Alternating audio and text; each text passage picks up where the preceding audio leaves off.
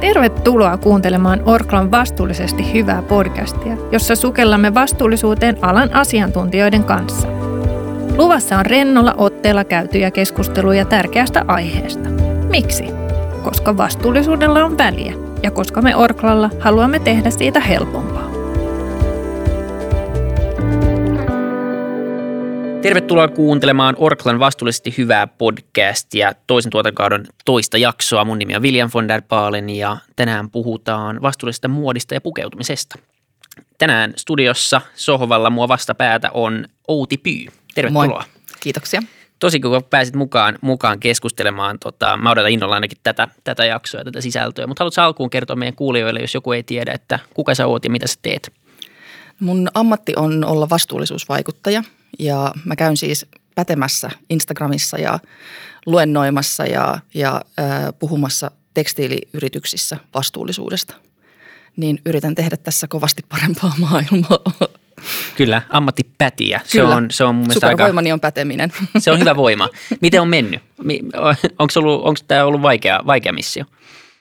Öm, on, on se ollut siinä mielessä, että kun mä oon aloittanut esimerkiksi blogin kirjoittamisen vuonna 2007 ihan siinä ensimmäisessä aallossa, tai niin kuin blogiveteraani periaatteessa, someveteraani, niin, ja myöskin nämä vastuullisuusasiat on loppujen lopuksi aika uusia, niin ei meillä ole ollut ketään, minulla ja kollegoilla ketään, joka olisi meitä kouluttanut näihin hommiin, että tämä on kyllä täysin itse opittua, että siinä mielessä siitä pätemisen supertaidosta on ollut ihan hirveästi hyötyä.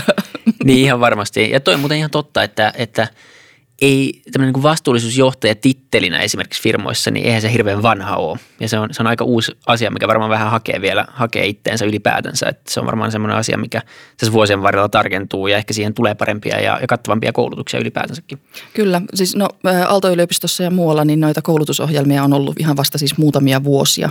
Eli tavallaan tämä on todella niin kuin nuori ammattikunta ja sen takia, äm, sen takia niin kuin mä itse toivon, että tuolta just esimerkiksi, no mä oon tekstiilialalla ollut 25 vuotta, että tavallaan näitä me, tämmöisiä vanhempia tyyppejä sitten, jotka niin kuin tuntee alan toiminnan tosi hyvin, että ne siirtyisi sitten, ö, omistautuisi niin kuin sille vastuullisuuden osa-alueelle, koska Meitä tarvitaan hyvin paljon. Olisin itseni halunnut kloonata jo aika monta kertaa tässä, kun ei aika riitä kaikkeen. Kyllä. Mutta toivoa on. Täytyy sanoa, että se, se on, se on kun aina kun puhutaan ilmastonmuutoksesta ja, ja vastuullisuudesta ja tällaisesta, niin jengi jotenkin hartiat menee heti lysähtää silleen, että oh, toi aihe. Mutta, mutta mulla on, mä olen tällä hetkellä hyvin innostunut tästä näin. Kiitos kiertotalouden. Hyvä, hyvä kuulla. Mullakin omassa työssä, kun näitä keskusteluita pääsee jonkun verran käymään ja vetämään, niin mä aina sanon, että menee vähän tämmöisenä vuoristoratana itsellä, että se menee niin kuin toivon pilkkaista, semmoiseen syvää epätoivoa ja sitten taas tulee joku, joku tyyppi, jolla on, on tosi hyviä näkemyksiä, tietää jostain teknologiasta, tietää jostain tulevasta ja sitten voi taas olla vähän optimisti. Ja kyllä se on parempi olla optimisti anyway kuin, kuin olla pessimisti näissä asioissa. Ehdottomasti. Mutta hei, äh, vastuullinen muoti on, on meillä aiheena, niin äh, jos lähdetään perusteista liikkeelle, niin mitä se tarkoittaa ylipäätänsä? Mikä on vastuullista muotia? No vastuullisuuteen liittyy oikeastaan kaikissa kulutustavaroissa, niin siellä on viisi eri osa-aluetta. Sulla löytyy ekologisuus eli ympäristövastuu, sosiaalisen vastuun piiriin kuuluu kaikki ihmisiin ja eläimiin liittyvät asiat työturvallisuudesta palkkoihin, eläinten oikeuksiin. Sitten löytyy taloudellista vastuuta, mikä koskee veroasioita ja, ja tämmöisiä – tämän tyyppisiä niin kuin rahaan liittyviä hommia ja sitten on vielä kulttuurillista vastuuta, mikä koskee siis yrityskulttuuria. Niin kuin se on itse asiassa semmoinen neljäs ryhmä, jonka mä oon itse vielä liittänyt noiden kolmen muun ison kylkeen, koska mun mielestä hyvää yrityskulttuuria, joka on nimenomaan vastuullisuudelle myönteistä asennetta yrityksissä, niin sitä, se, ja sitä tarvitaan tosi monessa paikassa, niin se on jotenkin pakko olla messissä. Muuten noit kolmeen muuta niin kuin ei oikein tajuta siellä. Ähm, että noi on niinku niitä päätyyppejä, äh, mutta ehkä kuluttajalle se, en, en, se tärkein on niinku kohtuus. Ja kohtuus ja semmoinen oman tarpeen niin kuin tunnistaminen, että sitä hankitaan niitä asioita vaan tarpeeseen ja sitten pidetään huolta siitä, mitä sulla on jo – ja ö, osataan laittaa ne tavarat kiertoon ajoissa, ettei niitä hordata siellä, niin kuin siellä kotona ja niin tämän tyyppisiä hommia. Et siihen liittyy aika paljon kaikenlaista. Just niin. Ja, ja tämä on, on jotenkin aika jännä aihe, että mm, kysyn kohta sulta, mitä sun mielestä tämä, on, mutta mun tämmöinen havainto on, että verrattuna vaikka siihen, että mitä nyt puhutaan ruuasta tai puhutaan liikkumisesta ja näiden asioiden kestävyydestä, niin tämä muoti, kyllä se sitten puhutaan ja kyllä me tunnistetaan, että on isoja vaatemerkkejä, joilla saattaa olla ehkä vähän, vähän haasteita, sanotaanko näin, siinä omassa arvomaailmassaan ja siinä toimitusketjussaan, mutta se on jotenkin semmoinen, että aika usein tuntuu kuitenkin, että se on, se on asia, jossa kuluttaja, jos ei jousta arvoissaan, niin se keskustelu ei ainakaan käy ihan yhtä syvällisellä tasolla kuin vaikka tämmöinen kasvisruokaan siirtyminen mm. tai dieselistä luopuminen. Mm. Onko se näin vai onko mä ihan väärässä? Mm, no et oikeastaan, mutta musta tuntuu, että se, sekin johtuu vähän siitä, että kun vaatteet on ö, aika monelle meistä semmoinen suuri mystinen juttu. Tämä on vähän sama kuin mulle ruoka. Vähän en siis ymmärrä ruoasta yhtään mitään. Mutta mä kuitenkin tiedän, että porkkana kasvaa maassa ja niin kuin, niin kuin, mistä puolukat tulee ja niin kuin tällä tavalla. Että mä, mä, mä kuitenkin, mulla on perustiedot kunnossa, mutta aika monella kuluttajalla ne perustiedot ei ole kunnossa. Ne ei ymmärrä niin kuin sitä vaatteen, vaatteen ja tekstiilien ja asusteiden, kenkien, kaikkeen tällä, niin kuin sitä, että mitä ne oikeasti on ja mitä se vaatii, että se tavara tuotetaan ja mitä siellä niin kuin taustalla tapahtuu. Tavallaan, että mikä se koko prosessi niin kuin on, että mitä pitää käydä, että niin kuin se tavara on niin kuin sulla. Ja siksi, siksi siitä ehkä tuleekin vähän hankalampaa ja se on, se on ihan sama, jos mut laittaisi niin kuin ruokakauppaan ilman ohjetta – niin siis eihän mä siellä niin kuin paprikaa erota habaneerosta, että se on, se on niin kuin, sitä se sitten on. Taitaa kuitenkin kuulua osittain ainakin samaan sukuun, niin ei se, ei se ihan pieleen menisi. Mutta joo, toi, toi on varmaan totta ja, ja mä oon joskus nähnyt semmoisia graafeja tai semmoisia infograafeja vaikka jostain farkun tuotannosta ja että se on, kun me menee yli seitsemän eri maahan ja tässä vaiheessa käytetään näin paljon vettä ja tässä vaiheessa näin paljon ja sitten taas menee jonnekin, ja joka on totta kai suora seuraus meidän talousjärjestelmään siitä, että meillä on, meillä on tämmöisiä niin kuin – suhteellisia kilpailuetuja erilaisilla tehtailla erilaisilla mailla ja se on nyt päätetty järjestää näin. Mm. Mutta se on jotenkin tosi kaukana siitä, kun mä sitten aamulla vaikka laitan mun farkut jalkaan, niin en mä sitä sen enempää mieti. Että mä mm. yritän vaan miettiä, että nämä, nämä farkut, mitkä mulla on ollut tässä, no nämä on nyt ollut pitkään ja toivon mukaan on vielä pitkään ja mä yritän, että mä en pese näitä rikki ja, ja niin kuin pidän näistä muutenkin huolta, mutta siihen mm. se nyt loppuu se omakin ajattelu aika pitkälti. Mutta siis tekstiilit on todella monimutkainen tuote ja äh, jotenkin musta tuntuu, että aina jotkut kuvittelee välillä, että vaatetehdas on vaatetehdas. Että se on tehdas, missä tehdään vaatteita ja sitten siellä jotenkin pystytään valmistamaan niin kuin kaikenlaista, mutta siis ihan tietyn tyyppiset vaatteet, tietyn tyyppiset kangasrakenteet. Ne vaatii niin kuin tavallaan, sulla on tehdas napeille, sulla on tehdas vetoketjuille, sulla on tehdas ö, niin kuin tietyille kuiduille. Esimerkiksi denimejäkin on niin kuin satoja ja satoja erilaisia kankaita. Se vaatii tietyn tyyppisen laitoksen, jotta se voidaan niin kuin valmistaa. Ja sitten ne materiaalitkin tulee eri paikoista. Se koonti tapahtuu eri paikassa kuin missä se kangas tehdään. Ja tavallaan, että se on, se on hyvin monimutkainen tuote. Et sen takia sitä voi ehdottomasti mun mielestä niin kuin, kun ihmiset tajuaa sen, että elektroniikka on monimutkaista, siellä on komponentteja ja, ja kaikkea niin kuin johtoja ja muita, niin vaatteet on ihan yhtä monimutkaisia tuotteita tuottaa kuin mitä ää, elektroniikka on. Itse asiassa vielä monimutkaisempia, koska elektroniikkaa voidaan tuottaa roboteilla, mutta kaikki tekstiilit pitää tuottaa ihmisille, koska niit, niihin ei oikein robotteja ole olemassa. Just niin, ei nimenomaan näin. Näet sä, että tämä on nimenomaan yksi este sille, miksi tästä ei puhuta sen enempää, että olisiko – miten tätä voisi sitten tuoda tämmöiseen niin kuin julkiseen keskusteluun helpommin. Totta kai tämä, tämä jakso on taas ehkä yksi, yksi tapa yrittää tätä tehdä, että voitaisiin tuoda näitä asioita vähän yksinkertaisemmin ja, ja valasta niitä sitä tietoa, mutta mikä on se tapa, millä tämä voisi nousta ikään kuin yhtä mielenkiintoiseksi puheenaiheeksi kuin vaikka nyt ruoka? No ähm, mun mielestä kuluttajan kannattaisi kiinnostua näistä asioista, ei niinkään sen takia se, se vaatetehdastodellisuus on oikeasti aika masentavaa, niin tavallaan sen mä jätän ihan suosiolla niin kuin yrityksille, että se on niin kuin teidän vastuulla hoitaa tämä tontti, mutta se olisi tosi kiva, että jos kuluttaja esimerkiksi ymmärtäisi, niin kuin, että minkälainen on laadukas vaate, koska nyt kun tätä tämmöistä halpavaate vaateteollisuuden aikaa on eletty niin kuin 20 vuotta, niin meillä on siis oikeasti ihmisiä, jotka ei ole koskaan käynyt laadukkaan vaatteen kaupassa. Ne ei tiedä, että miltä alpakka neule tuntuu ja mikä on, miksi tavallaan se siitä vaatteesta pitäisi maksaa ja mi, mitä se, niin kuin se laatu mahdollistaa, minkälaista toiminnallisuutta vaatteisiin saadaan silloin, kun ne suunnitellaan oikeasti tosi hyvin, eikä vaan niin kuin sen halvan rahan puolesta. Niin toi on niin kuin semmoinen, mitä mä toivoisin, että ihmiset kävis sovittelemassa ja kokeilemassa niin semmoisia vaatteita, mitkä on täysin niiden niin kuin tuloluokan yli, koska sitä kautta ne pääsee niin kuin niihin materiaaleihin ja siihen fiilikseen käsiksi. Ja sitten ne alkaa ymmärtää paremmin, että mistä ne maksaa. Koska jos sä niin kuin, taas käytän ruokavertauksia paljon, että jos sä niin kuin koko elämässä oot niin kuin syönyt mäkkärissä ja sitten tiedätkö, joku yrittää selittää sulle, että miksi niin kuin neljän tähden ravintolassa oikeasti niin kuin ne annokset on pieniä ja maksaa paljon, mutta ai vitsi se ruoka on hyvää. Ja sitten kun sä kerrankin pääset sinne syömään, niin sä oot silleen, että ei vitsi, että me tiennyt, että tällaista maailmaa on edes olemassa.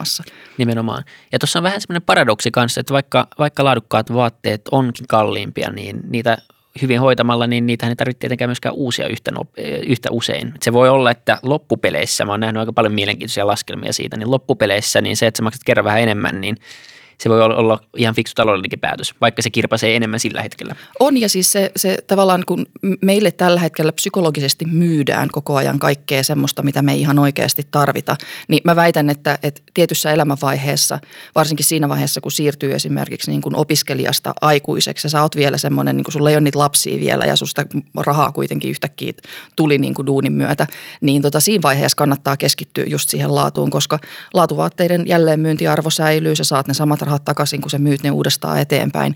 Öm, ja tota, no ei ihan, mutta siis saat sieltä kuitenkin paljon. Se on, se on oikeasti tosi taloudellisestikin niin kuin järkevää.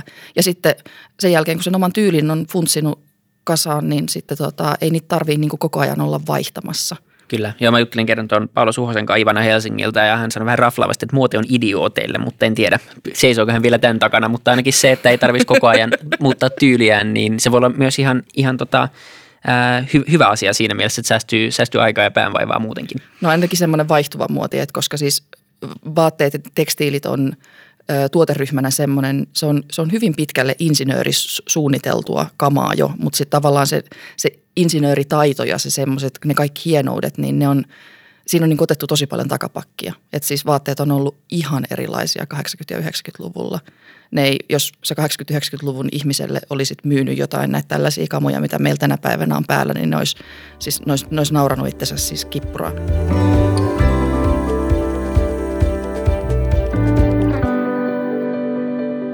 No, mutta jos mennään positiivisen kautta, niin mitä ala, mitä vaateala ja muotiala tekee tällä hetkellä hyvin? Mitä siellä on niin tapahtunut viime aikoina, jotka olisi tämmöisiä positiivisia muutoksia? Mm, no kyllä siis, sanotaan näin, että siis mä näen tosi paljon tuolla vaatealan yrityksissä, että ne on, niitä kiinnostaa vastuullisuus todella paljon. Ja siis sitä itse asiassa siellä on tehtykin jo kymmenen vuotta – mutta kuten sanottu siis, koska alan ammattilaisia puuttuu paljon ja siis me puhutaan todella monimutkaisesta tuotantoketjusta, äm, niin se, että, että sitä lähtee niin kuin kommunikoimaan jonnekin tehtaalle Pakistaniin ja yrität saada tiedätkö, niin kuin niitä ymmärtämään siellä, että mikä on luomua ja sitten sulla on kielimuurit ja niin kuin kaikki tämmöiset kulttuurilliset asiat vielä niin tuossa välissä, niin, äm, tota, niin aika moni vaatefirmahan on päätynyt siihen, että ne on tavallaan ottanut sen tuotannon esimerkiksi uudestaan omiin käsiinsä – Eli ne on ostanut vaatetehtaita Portugalista tai jostain muualta ja lähtenyt niin kuin sitä kautta, sitä kautta niin kuin purkamaan tuota tilannetta. Että kyllä siellä siis tahtotilaa siellä on valtavan paljon ja äm, se ehkä niin kuin mitä mä – mitä mä sanon tavallaan kuluttajalle, että olkaa siinä mielessä niin kuin vaatefirmaita kohtaan niin kuin armollisia, koska ne on välillä tosi surullisia siitä, että sitten kun he niin kuin saa tällaisia pieniä edistysaskelia tehtyä, niin sitten tuntuu siltä, että kuluttajalle ei mikään riitä. Että kaiken pitäisi olla niin kuin täydellistä heti ja se on oikeasti siis tosi pitkä matka, kun ne lähtee tuota hommaa tekemään.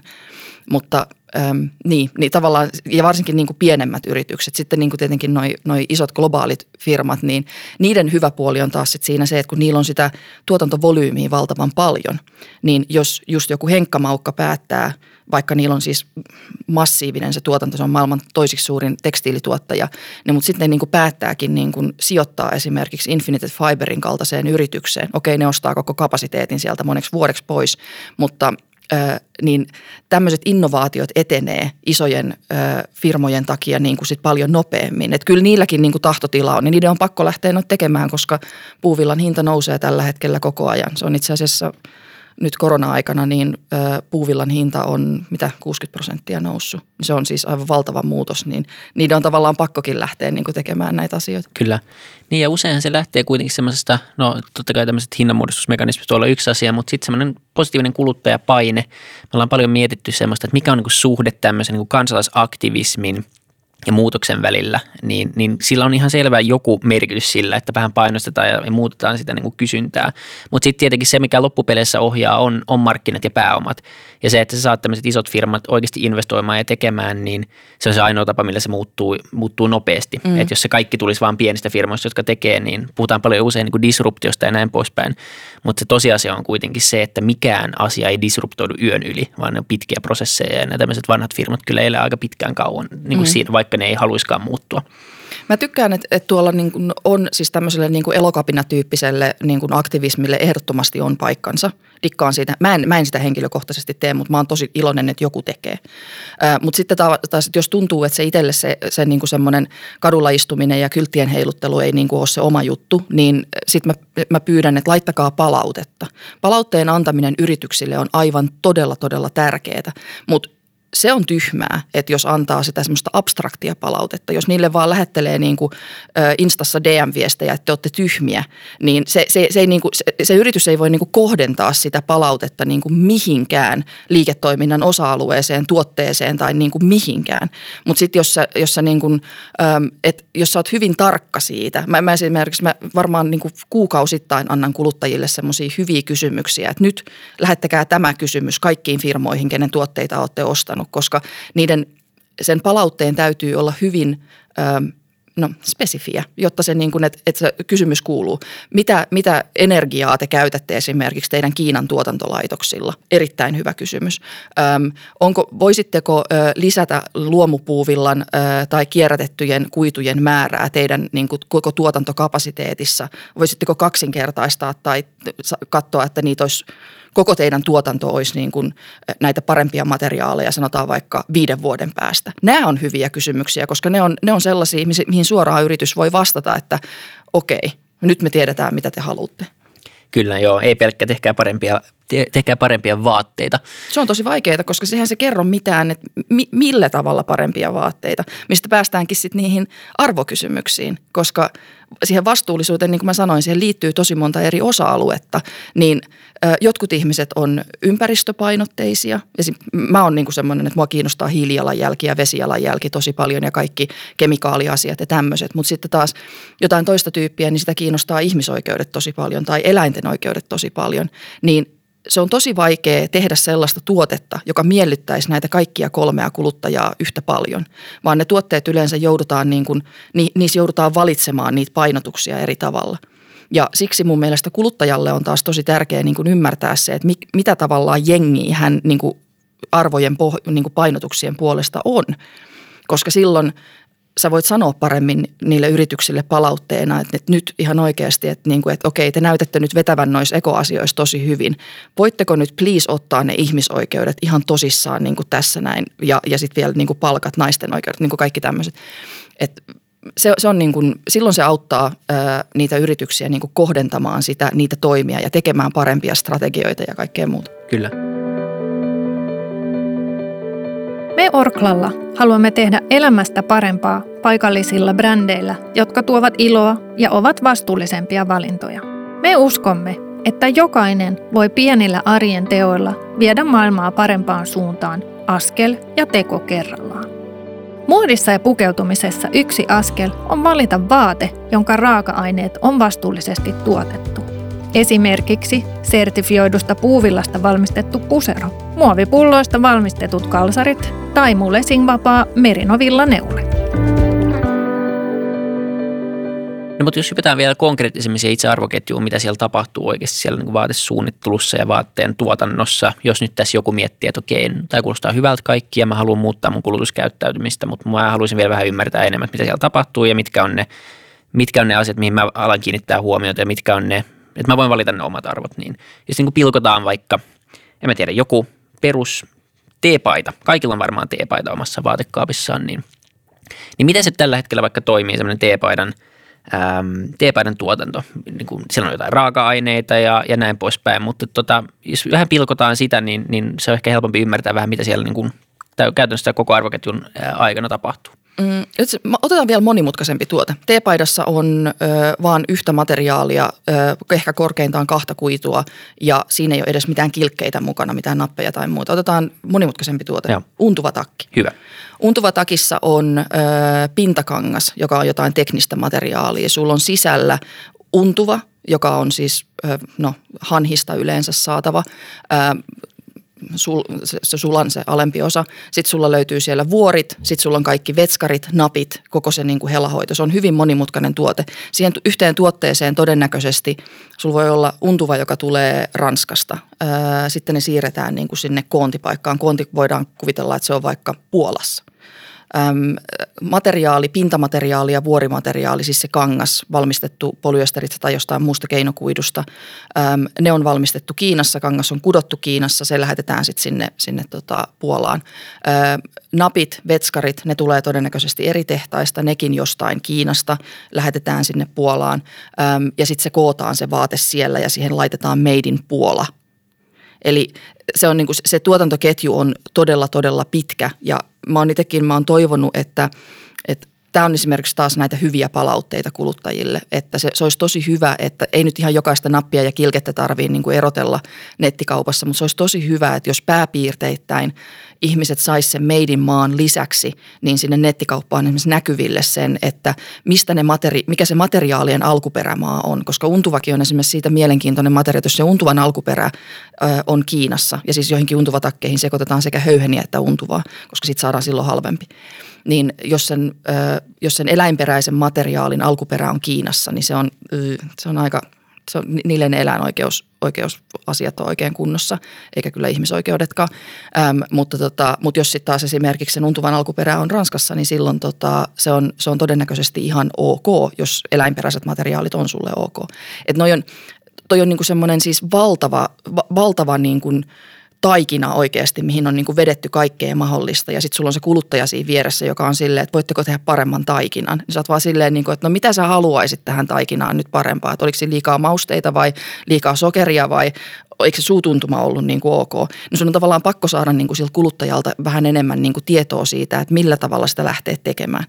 Mutta mun mielestä kuluttajan homma ei ole periaatteessa niin kuin tietää siitä, että mitä siellä tehtaalla tapahtuu – käytännössä katsoen, koska ei ne ihan oikeasti, niin kuin, se, se vaatii ammattilaisen niin kuin ymmärrystä. Ja, mutta kuluttaja, kuluttaja voi esimerkiksi vaatia, että brändinä olisi tosi kiva, että koska teillä kerta tuotantoa esimerkiksi on Kiinassa, materiaaleja tulee Kiinasta ja niin kuin näin poispäin, niin se olisi tosi kiva, että esimerkiksi tekisitte ihmisoikeusjärjestöjen kanssa töitä ja Finwatchin kanssa duunia näkyvästi – niin silloin ne järjestöt voi omalta osaltaan niin kuin auttaa sitä brändiä tekemään parempia valintoja siellä tuotantoketjussa ja ennakoimaan niin kuin niitä riskejä ja pointtaamaan niitä sieltä. Niin kuluttajan ei tarvitse tehdä tuota hommaa silloin, mutta koska kuluttajakin joutuu tavallaan päättämään sen, että mihin hän ne niin kuin rajat vetää. Mulla esimerkiksi itsellä se se, että jos se olisi tosi hyvä, että jos se koonti olisi EU-alueella. Materiaalit edelleen on tosi vaikea, jos sä haluaisit, että kaikki olisi niin kuin Made in EU tai Made in Finland. Eihän täällä valmista kukaan kankaita. Niin se on, se on hankalaa, äh, mutta mä, mä oon itse niin kuin laittanut sen, että jos se, jos se Made in maa olisi EU-alueella, niin se, olisi niin kuin, se on silloin semmoinen tuote, jonka mä todennäköisesti voin ostaa.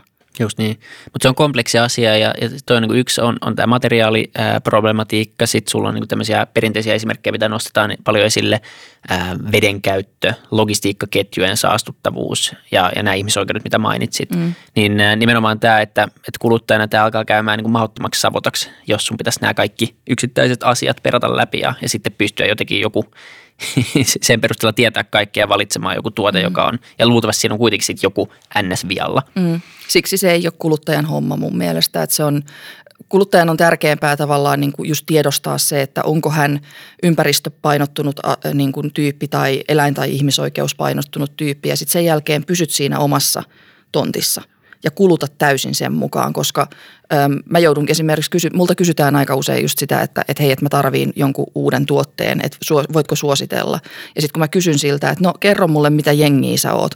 Ympäristö, eläimet, ihmiset, taloudellinen vastuu, niin kuin mikä jengi, mi, mitä pitää painottaa eniten – niin ne ei osaa vastata mulle. Mä, sanoin, että mä, mä annan sulle neljä eri firmaa ja neljä eri tuotetta riippuen siitä, mitä sä haluat painottaa – että sä et saa kaikkea.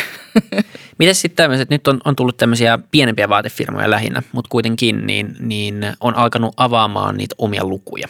Ähm, tässä on meidän koko arvoketjun päästöt, tässä on meidän kankain alkuperämaat. Niin onko tämä osa ratkaisua, vaikka se ei niin kuin suoraan ehkä ole sille kuluttajalle relevanttia tietoa, joillekin kuluttajille niin kuin, niin on, mutta niin kuin todettiin, niin, niin se menee liian monimutkaiseksi. Mutta onko se kuitenkin sellainen positiivinen paine ikään kuin muille yrityksille ja riittääkö se, että nämä pienet firmat lähtee tätä tekemään? No se ei riitä, että pienet firmat lähtee sitä tekemään, mutta se hyvä puoli, mikä siinä on siis, kaikki vastuullisuusraportit ja kaikenlainen tämmöinen niin kuin seuranta ja numerot, niin kuin tuotannon kokonaisuus, hiilijalanjäljet, kaikki nämä – ne on ensisijaisesti sitä yritystä varten, koska sähän et pysty alkaa tekemään siihen sun tuotantoketjuun minkäänlaisia tietoon perustuvia muutoksia, ellei sä oikeasti tiedä, mikä sun tilanne on ollut viisi vuotta sitten, että paraneeko edes tässä mitään, koska toi duuni on niin hidasta, niin siinä tavallaan täytyy nähdä, että mihin suuntaan mennään. Ja jotta niitä pystyy tekemään semmoisia parempia niin kuin – valaistuneempia päätöksiä, niin sun tä, sulla täytyy olla sitä dataa olemassa. Ja jos niitä vastuullisuusraportteja ja muita sitä tuotannon avaamista ei tehdä, niin silloin sä et pysty tekemään niitä päätöksiä. Mutta totta kai tuolla on itse asiassa pienten toimijoiden on tavallaan tosi paljon helpompaa avata se koko tuotannon kokonaisuus, koska ne yleensä niiden se, se tuotanto on aika paljon, no kun se on tosi paljon pienempää, niillä on vain muutamia tuotteita, muutamia kymmeniä tuotteita, niin se on niille nopeampaa ja helpompaa tehdä. Ja sitä kautta ne myöskin sit niin näyttää esimerkkiä isommille, mutta mä, mä silti väitän, että suurin osa kuluttajista ei avaa niitä kaikkia täbejä sieltä läpi ennen kuin ne ostaa sen tuotteen. Et se, sen takia mä, mä tiedän, että se ensisijaisesti se tieto on yrityksille. Mutta sitten kun mä esimerkiksi yritysten kanssa teen töitä ja mä joudun kysymään niiltä näin, näitä, mikä teidän tuotannon kokonaisuus, mitä osaa tämä niinku pelaa tässä koko hommassa. Ja jengi vaan levittelee siellä käsiään, että silleen, että no ei me kyllä olla itse asiassa tilastoitu näitä näin. Mä sanoin, että kun mä en voi neuvoa teitä, jos te ette tilastoi näitä näin. Että munkin pitää niinku tietää nämä asiat. Ja te, te, te, te ette voi tehdä mitään, jos ei teillä ole niin kuin, tota dataa ylhäällä. Niin, sitä saa mitä mittaa, niin kuin niin, kyllä, sanotaan. Kyllä.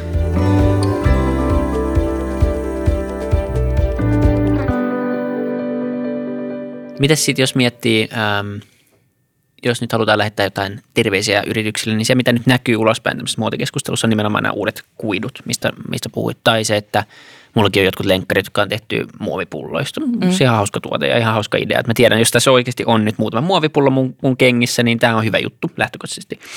Mutta sekin on, mutta täytyy sanoa, että sekin on niinku ruokateollisuudesta tullutta muovia, joka on siirretty niinku, ä, tekstiilipuolelle. Nämä taisi olla näissä kengissä semmoinen, että oikeasti kerätty meristä.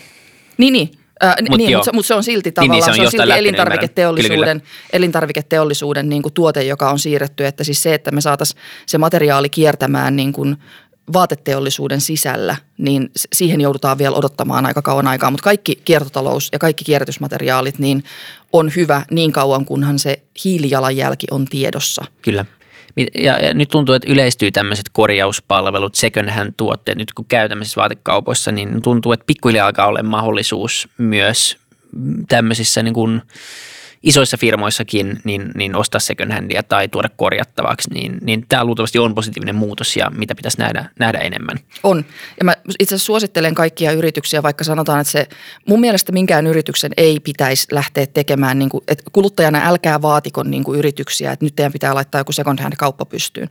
Se on musta tosi hyvä, että niin kuin se second handin myyminen on just emmyillä ja toreilla ja niin kuin tämmöisillehän omilla tyypeillä, mutta niiden yritysten olisi tosi hyvä nähdä – ne omat käytetyt tuotteensa. Koska jos sä vaan niin kuin valmistat kamaa ja myyt ja lähetät sen niin kuin maailmalle, mutta sit sä et enää koskaan näe sitä, niin miten sä teet tuotekehitystä? Mutta sitten siinä vaiheessa, kun sä kattelet niin kuin kolmea rullakollista niin kuin käytettyjä untuvatakkeja, niin kyllä se alkaa selvitä aika nopeasti, että niin kuin, mitä kohtia siellä, niin kuin, mitkä kuluu liian nopeasti, niin kuin, koska sä näet niistä, että kuinka vanhoja ne on ja monta kertaa ne on niin kuin about ollut käytössä. Niin se, se, se että ne second hand tuotteet näkee fyysisesti. Ja tämän takia mä myöskin toivoisin, että kuluttajat esimerkiksi, jos niillä on ongelmia, reklamaatioita tai jotain muita tällaisia, ottakaa niistä niin tosi paljon kuvia ja lähettäkää ne kaikki kuvat sinne brändeille, koska ilman niitä kuvia se tuotekehitys on tosi hankalaa.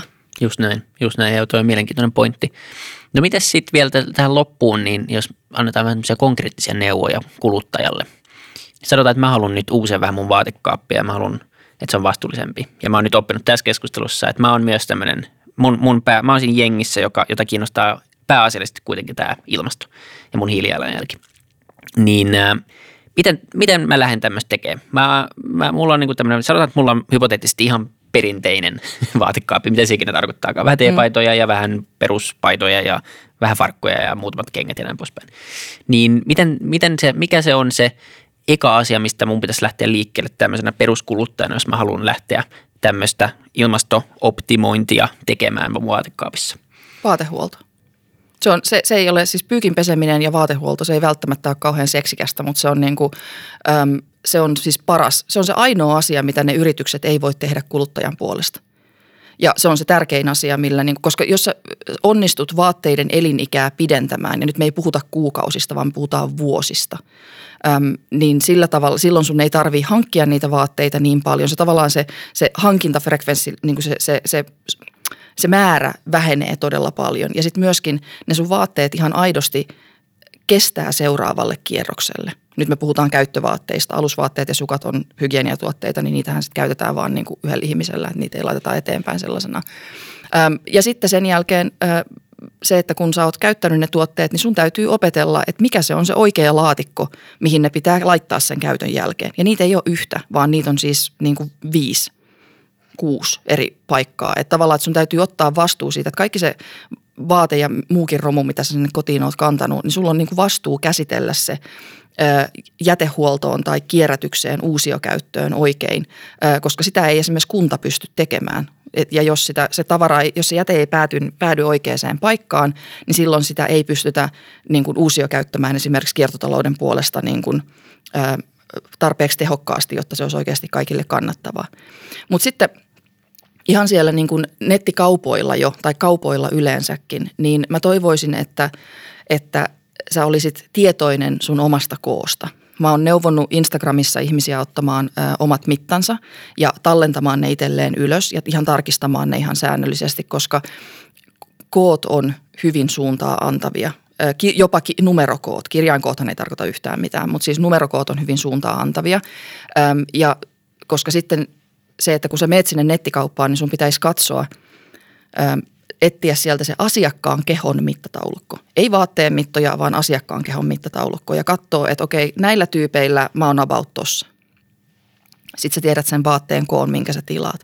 Ihmiset, kun ei tarkista niitä kokoja, niin ne tilaa monta eri eri kappaletta siitä samasta vaatteesta ja sitten sovittelee kotona. Mun mielestä kotona sovittaminen on siis typerin asia, mitä niin kuin tämä meidän kapitalismi on niin kuin keksinyt tekstiilien alalla niin kuin viimeisen 20 vuoden aikana. Se on siis typerin asia, äm, koska se on aiheuttanut sellaisen homman, että äm, kun aikaisemmin vaatekauppoihin ostettiin se tietty inventaario, niin tänä päivänä noihin nettikauppojen varastoihin joudutaan siis – sinne joudutaan ostamaan monin moninkertainen määrä ja tuottamaan moninkertainen määrä sitä, sitä tavaraa sinne sen takia, koska kun ennen kivialassa se on ollut se vaate pois siitä rekiltä viisi minuuttia, kun sä kävit sovittamassa sen, sitten se palautuu siihen takaisin. Nykyään se saattaa olla pois sieltä varastosta niin jopa 90 päivää.